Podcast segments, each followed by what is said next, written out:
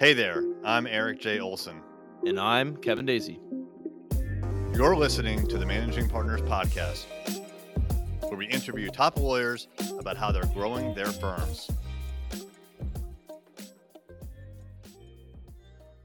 Hey, everybody, this is Erik J. Olson, your host of this episode of the Managing Partners Podcast. In the Managing Partners Podcast, we interview America's top managing partners to find out how they're running their firms, how they're growing their firms, and what they are doing to keep their case pipeline full. And today I have with me Tom Dunlap. Hey, Tom. Hey, Erik. Well, appreciate your time. Thanks for being here. Sure. Yeah, of course. Let me tell the audience a little bit about you. A former U.S. cavalry officer, Tom is a founding veteran partner of veteran owned national law firm Dunlap, Bennett, and Ludwig. Did I say that right or did I say that wrong again? You did. All right, perfect. good. By the way, audience, this is take number two because I messed it up the first time. With more than 80 lawyers handling business and intellectual property prosecution, transactions, and disputes, real estate, and government contracts. Tom also holds the distinction of having been lead or local counsel in three United States Supreme Court cases. Supreme Court cases. Welcome to the show, Tom. Thanks, Erik. Appreciate Thanks for having me. Well, besides that impressive bio, can you tell us a little bit more about you and your firm, when you started the firm, and how that came about? Sure. Uh, in a pretty small-ish nutshell, after I was had spent some time as a prosecutor and then I was at a larger firm, I quit law entirely, enlisted in the army as a private because I just hated the way hated being a lawyer, hated the way being oh, in wow. a practice was. While I was in the army, in officer basic school, I started putting together the idea of a different kind of law firm. At least this is my personal premise. And when I flipped over to the National Guard off of active duty, I was at a firm and a, another attorney at that firm and I left. He was a 20th Special Forces Group. I had been a cavalry recon scout, and we both kind of had the same ideals about how to practice and who we were as people. And we started the firm in 2001 slash two uh, 2001. And so we were a small shop. And over time, we kind of grew to a critical mass. About 2013 or 14, we were about 10 to 12 attorneys and made a decision at that time to cut out one of our four partners at that time because we had a partnership dispute. And that allowed us to change and grow. And we approached the growth of the law firm as a professional model as opposed to a standard law firm model. So the idea was to have professional management services have lawyers not do anything but law and clients, which is a huge part of our law firm's growth and the ability to attract other firms. And our growth started with one or two individual lateral partners from bigger firms like McGuire Woods. And then ultimately, our first big firm, I won't say bigger firm acquisition, but seven lawyers joined us 2015 and then 2016 another big firm and our most recent acquisition of attorneys was late last year, a firm of seven attorneys in Chicago. So we've grown to about 80 plus lawyers in that time period, uh, roughly the last seven or eight years, and uh, have been fairly successful with that by staying on brand, staying focused in the practice areas we're in. We've had some experimental kind of offshoots, um, but we've decided that that wasn't effective. And a lot of it is culture. You know, we have kind of a no, I guess, a can use uh, no asshole policy, which is a big part of our partner addition process. And then the way we run the law firm, we don't have lawyers participate in managing things like office space, paper, supplies, things that they shouldn't do. That's really how our firm grew and how we came to be. Let's go back in time a little bit. So you mentioned, I think you said it was 2013 when you kind of redefine the role of lawyers in the business. What was it like before and after? What were some of those big shifts there? So for me, the big shift was I went back to school to get my MBA in 2007. And I finished that in 2012. And all of my group projects at the end of that, because most of my fellow students, I was at University of Maryland, did not care what group project we did. They just were like, come up with a group project. So I did all of my group projects the last year of my MBA on law practice Good for you. Like consumer sensitivity, pricing, uh, what practice areas were the most valuable, what structure in a law firm for compensation would be the most effective to make partners feel like things would be fair. So splitting everything, you know, four ways or three ways are very ineffective and something always falls apart there. Did a lot of work on that thanks to being in an MBA program that made me do some of this. And uh, I kind of rolled out of there with a bunch of ideas on paper. And since I had a platform to do it, and once we got rid of this challenging partner, a bunch of partners who were interested in doing something that way. We were able to implement a lot of the things that I had notions about, and a lot of them are effective. And you can find them in a host of books on the subject, which hadn't been written yet, but other people have since said lawyers should really be focused on practicing law and things like that. And you know, rates are you know define higher rates don't hurt you as a lawyer; they can help you. Things just yeah. things that are seem like common sense maybe to us now or to a lot of people now, not all lawyers but that were sort of novel at the time or not written about. Was that transition a little risky or scary for you and the other partners? I mean, so my job in the army was to shoot people and get shot at. So putting things in perspective, you know, having seen horrible things, yeah. I don't find any of this really scary. Uh, I just, again, it's all a matter of perspective, but I, I thought it was exciting and interesting and academically challenging. Intellectually yeah, um, challenging. well, maybe both intellectually and academically challenging. Well, yeah, I think a lot of managing partners slash business owners, generally speaking, it's difficult to make change, right? And there's a lot of wanting to hang on to the status quo. You mentioned before, like adding and removing practice areas, right? Like a little bit of experimentation. And sometimes people just don't want to. They want to stay in their lane regardless right. of it, whether it's going well or not. But I think it's really important. What you, you said is that you've added, you've removed, you've experimented with the business model, and it's worked out. You've had multiple acquisitions and you're up to 80 lawyers. That's impressive. That's not easy to do. How many states do you cover, by the way? Uh, probably with physical offices, I think we're in seven states physically, but from a bar perspective, since we do IP litigation, we're probably practicing in most of the states. We have cases all over the place. It just patent venue, which was decided by this TC Heartland case, which is one of the Supreme Court cases I was amicus counsel in, and we lost. Uh, you used to be able to bring a patent case wherever you wanted to. So everything was either in Texas or maybe Eastern District of Virginia or Southern District of New York. But after that case, you now had to go after patent defendants where they have corporate headquarters. That was the Supreme Court decision in 2017. So as a result, we're all over the place. Got it. Okay. That makes a lot of sense. main offices are Tyson's Corners, our biggest office. Uh, that's Vienna, Virginia. And then uh, Leesburg, Richmond. Uh, Chicago is a big office for us with seven lawyers. And Tulsa, Oklahoma, and New York City, and Atlanta, and Delaware. We have physical offices. Also in Texas, we have one attorney, and we're looking to grow that one now as well. There you go. All right. One more thing that you mentioned, then we'll move on. Uh, you said a no hassle policy. What did you mean by that? So no hassle policy, I guess, when it comes to interaction with managing the firm. So a lot of lawyers, I'm in this managing partner group at the Virginia State Bar, and we meet every couple months. We just had our first meeting. And when we each introduced ourselves, all the managing partners in Virginia in this council, everybody looked at me like I had three heads when I said, We've gone to a professional management model. I have a CEO and a CFO and a CMO. And really, lawyers are doing law and getting clients. They all seemed surprised and we're kind of like, Why would you do that? Hmm. And all I could think to myself is, why wouldn't I? It's massively successful and it makes practicing a lot more fun and what you went to law school for. So the no hassle policies, we don't put, we don't require partners to be on committees or to, we should hire this paralegal or move that desk. It's just, that's silly stuff to me. It's not silly yeah. stuff. It's important stuff, but it's stuff that you didn't go to law school to do. And it's a waste of your billable hour. And, so and it's a no, challenge. No hassle policy. Yeah, and it seems to be a challenge too because, like you said, they didn't go to law school for these things, right? But they're having to run a business now. Right. And, it's like uh, doctors flying airplanes. Maybe it's not a good idea. well, that was a really good overview of the company. I appreciate all that information. Hey there, this is Erik J. Olson, the CEO of Array Law. If you're ready to work with a world class digital marketing company, reach out. You can find us online at arraylaw.com or call us at any time 757 333 3021. Let's shift a little bit to marketing, right? So, this is mostly a, a marketing show.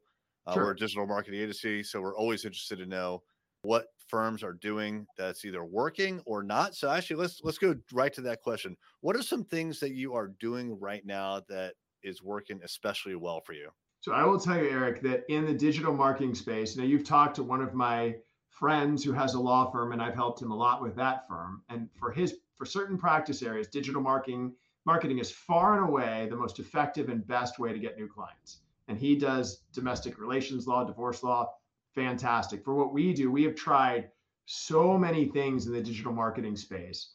Uh, but our practice areas are all long, what I'd call long tail sales. So it really takes our digital focus is on brand awareness, presence, and authority, giving the attorneys in our firm authority voices through blogs, through our, our hosted podcast, which you will be a guest on soon, the Black Letter podcast. I'm excited to have you on there, our business podcast, but through other things, LinkedIn posts, having them speak at CLEs, having them attend and write treatises. The Virginia State Treatise from Virginia CLE on intellectual property something I co write with one of my law partners and we redo it every two years. So we teach the class on the essentials of intellectual property litigation, but creating authority voices for every single practice group and, and every single partner or associate that we can. And I think that has been the most effective. The challenge is that it's relationship driven. So you get a contact and you have to make three or four. I mean, you you know the long tail sales process. You have to make three or four contacts, convince the corporate counsel, convince the CEO, or have the corporate counsel convince the CEO to hire you for one thing. You do a thing, that's good. Then they'll talk to you about more things. And that's kind of how you work your way into relationships. Whereas with consumer facing things, you can put content out there. They can see your resume and they can say, oh, I'll buy that consumer facing products. Now, caveat there are a couple things that we do that are, I would call them quasi consumer facing and could be very effectively digitally marketed too, but they're so hyper competitive because everybody else knows this too and that's base patent prosecution and trademark prosecution, filing trademarks and filing patents. Almost everything else we do, trademark litigation, patent litigation, M&A work, maybe business formations falls into that quasi consumer facing thing or small business facing thing, but those things can be digitally marketed to. It's just a big lift and you have to be the right brand to do it. And our brands, so you have to make a decision, right? And you know all of this because this is what you do but we've made a decision consciously to be that a high touch brand of experts and that's what we are. You know our average partner's 20 plus years but it so that's the challenge. Sorry. Yeah. Your, your turn. Sorry. No I, I, that, that was great and i i agree with you 100% mm-hmm. depending on the practice area the approach to marketing is completely different. So right. personal injury lawyer as an example lots of advertising. You got to get yeah. in front of those people and you have to get attention. Not so much authority figure get attention first, get them to your website, and then you can show them that there's a serious side to your law firm. Oh, and they yeah. spend billions. Yeah, Morgan and Morgan. I mean, you know all these these guys, but yeah. That's right.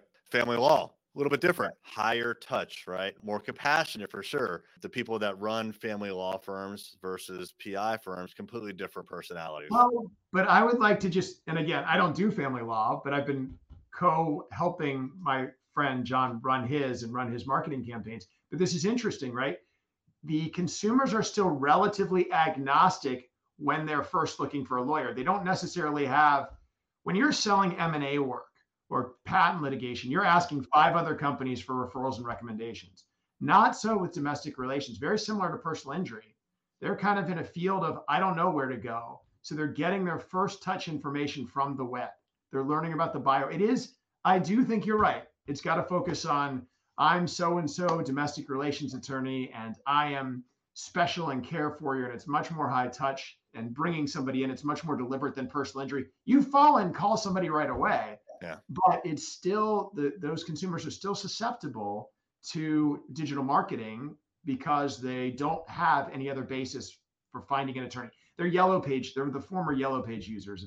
You know, anybody from Gen Z has no idea what a yellow page is. But um, you know that's what i'm talking about. That's how yeah, they're finding you're absolutely right. So it's, it's really like uh, you know b2c businesses right? Because uh, those kinds of attorneys are marketing to consumers directly whereas you're more of a b2b business you're marketing right. to other businesses.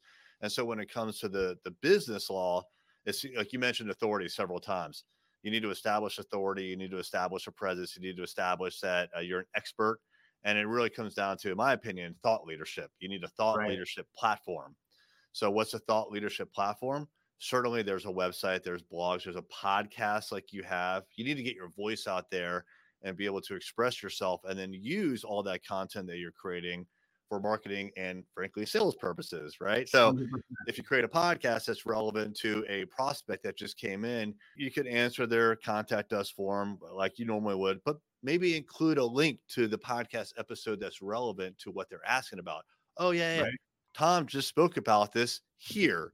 listen to his podcast where he interviews some famous person. Right? So, yeah. so well, it's exactly relevant. What you're doing now, right, Erik? So exactly what you do. I'll, I'll say something that we did that I think is unique. And so we created, we have podcasts like this on our Black Letter show that are longer, in depth interviews where we talk to an expert like you about marketing law firms and things like that. But we also do a Monday morning minute. It's a two minute show every Monday morning, and it'll be a quick hit like, what is secondary meaning in trademarks?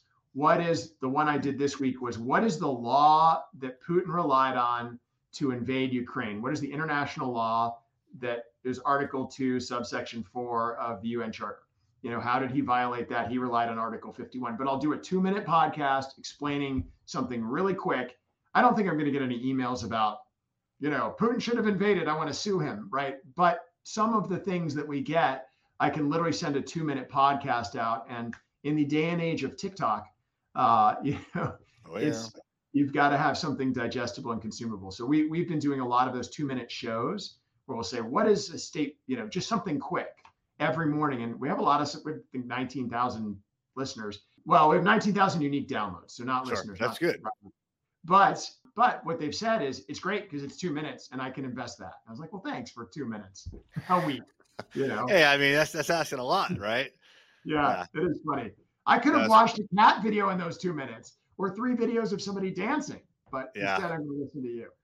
So, are, are you using that content for social media? It, we post on LinkedIn and fit. Yeah, we cross post every every Monday morning.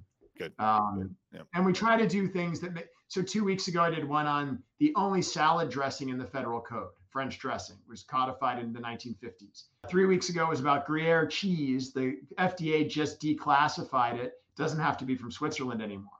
And there's a whole legal battle between Switzerland and Gruyere and the FDA over that classification. But so, so in you know, random thing. Funny, yeah, that's good. It the, fun. the, the, the quick hits are good. We have uh, another podcast. Our original podcast is called Journey to 100 million dollars because our goal is okay. to build a, a mm-hmm. large agency, and those are those are daily. It's me and my co-founder, but they're somewhere between four and ten minutes long, and usually on the shorter side, four, five, six minutes at the most. We so actually came up with the concept so that it would run as an Alexa. What do they call them? Uh, daily. Um, I forget what they call them. The daily podcast. Uh, flash okay. briefings. That's what they call them. Flat. The Alexa flash briefings, which used to be really big, but they're not so big anymore. Yeah. And it can only be ten minutes long. But what what we really liked is that there's a lot of benefit.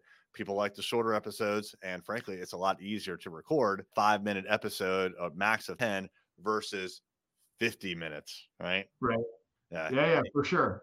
Totally agree and then we use that for social media as well. So it's all video. We used to do it audio only, but now we record those as video. We extract the audio for the audio part, and then the video becomes all of our social media. So like all my social media on Instagram is is based on that, which is great. It's multi-purposing and cross promoting, and you, you say the same message over and over again, just in different forms. Fantastic. No, I love it. Well, cool. So you, you've had really good growth. By the way, congratulations on 21 years in business that's impressive. That's not easy to accomplish. So uh, me, right? big respect for that. Good for you. What are your growth plans for the future? So we do think that platform size is a big part of law practice in the field that we practice in.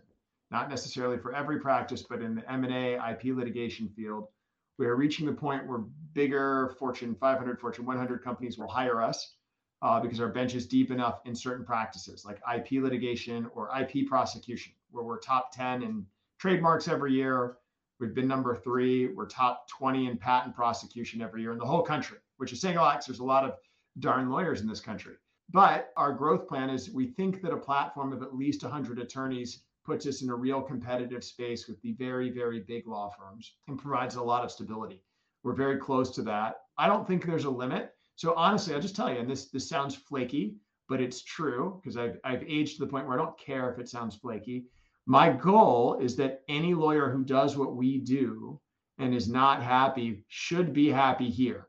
Uh, I mean, we have created an environment where if you're not a jerk and you want to practice law the way you want to practice, we have so many flexible structures for partners that I don't think there's a limit to our growth size. We could be a thousand lawyers. The challenge is convincing lawyers that it's real. But the great thing is now that I have so many partners and associates at the firm, And unlike other firms who acquire lateral practices, because we've been approached two or three times, um, we don't say, call this guy. Here's the guy to call. Here's a phone number. I say, look, look on the website, call anybody you want, anytime you want. If you want an e intro, I'll do it.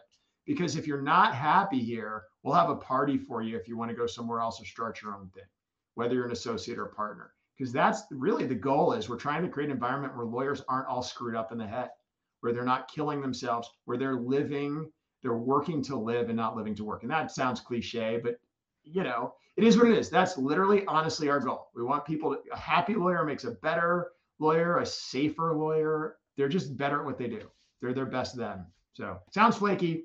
I'll just, no, I'll, it doesn't. Tom, I love it. I think it's great. I, I love the enthusiasm and the ambition because there's a tendency these days for people to be very modest and humble, but it's okay to have a big vision and and and and when you but the thing is like a lot of people don't express their vision, their dreams, and if you don't put it out in the universe, it makes it a lot more difficult to achieve that. But you start telling people what your dreams are, what your goals are, and you'll be surprised that they'll rally behind you. They will help you achieve that. So when you say we could be a thousand lawyer firm, absolutely. By the way, we work a lot of different practice areas, and I mentioned uh, PI, family, and, yeah. and business. What I absolutely have found is that uh, when it comes to those are the three primary ones, by the way, uh, that we work with. Family, very local, city based mostly, although they sure. can practice further, but it's basically mm. city based. PI, totally state level. When yeah. I look at the when I come across a big firm, it's always a business firm.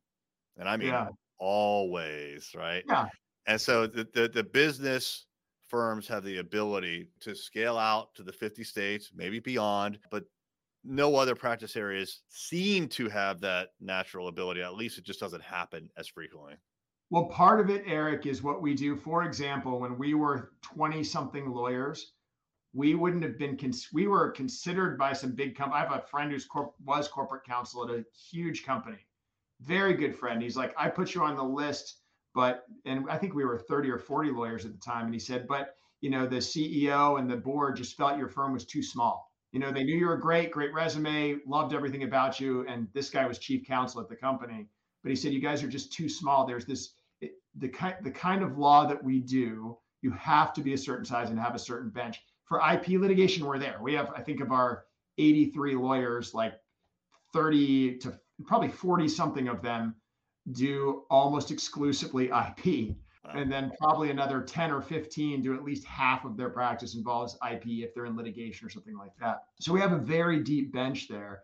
You know, the challenge for a firm like ours, honestly, is when it comes to M&A or real estate, and we have three or four or five lawyers that do that, we don't have a bench for a Fortune 500 company right now. We can do a transaction, but we can't do five of those transactions at the same time. We found that out last year when I don't know if you know this in, in our industry, uh, in the M&A. I'm not an M&A, I'm IP, but it was crazy, uh, and we had to turn deals away. So, you know, it's it, the size of the law firm. The reason you see business law firms and IP law firms that are that big is they have to be because they can't physically do the work. It took, uh, we did a three year patent litigation case that I was lead on. There's a, you know, I think we won $30 million. It took 15 lawyers almost full time on that case just to do the case.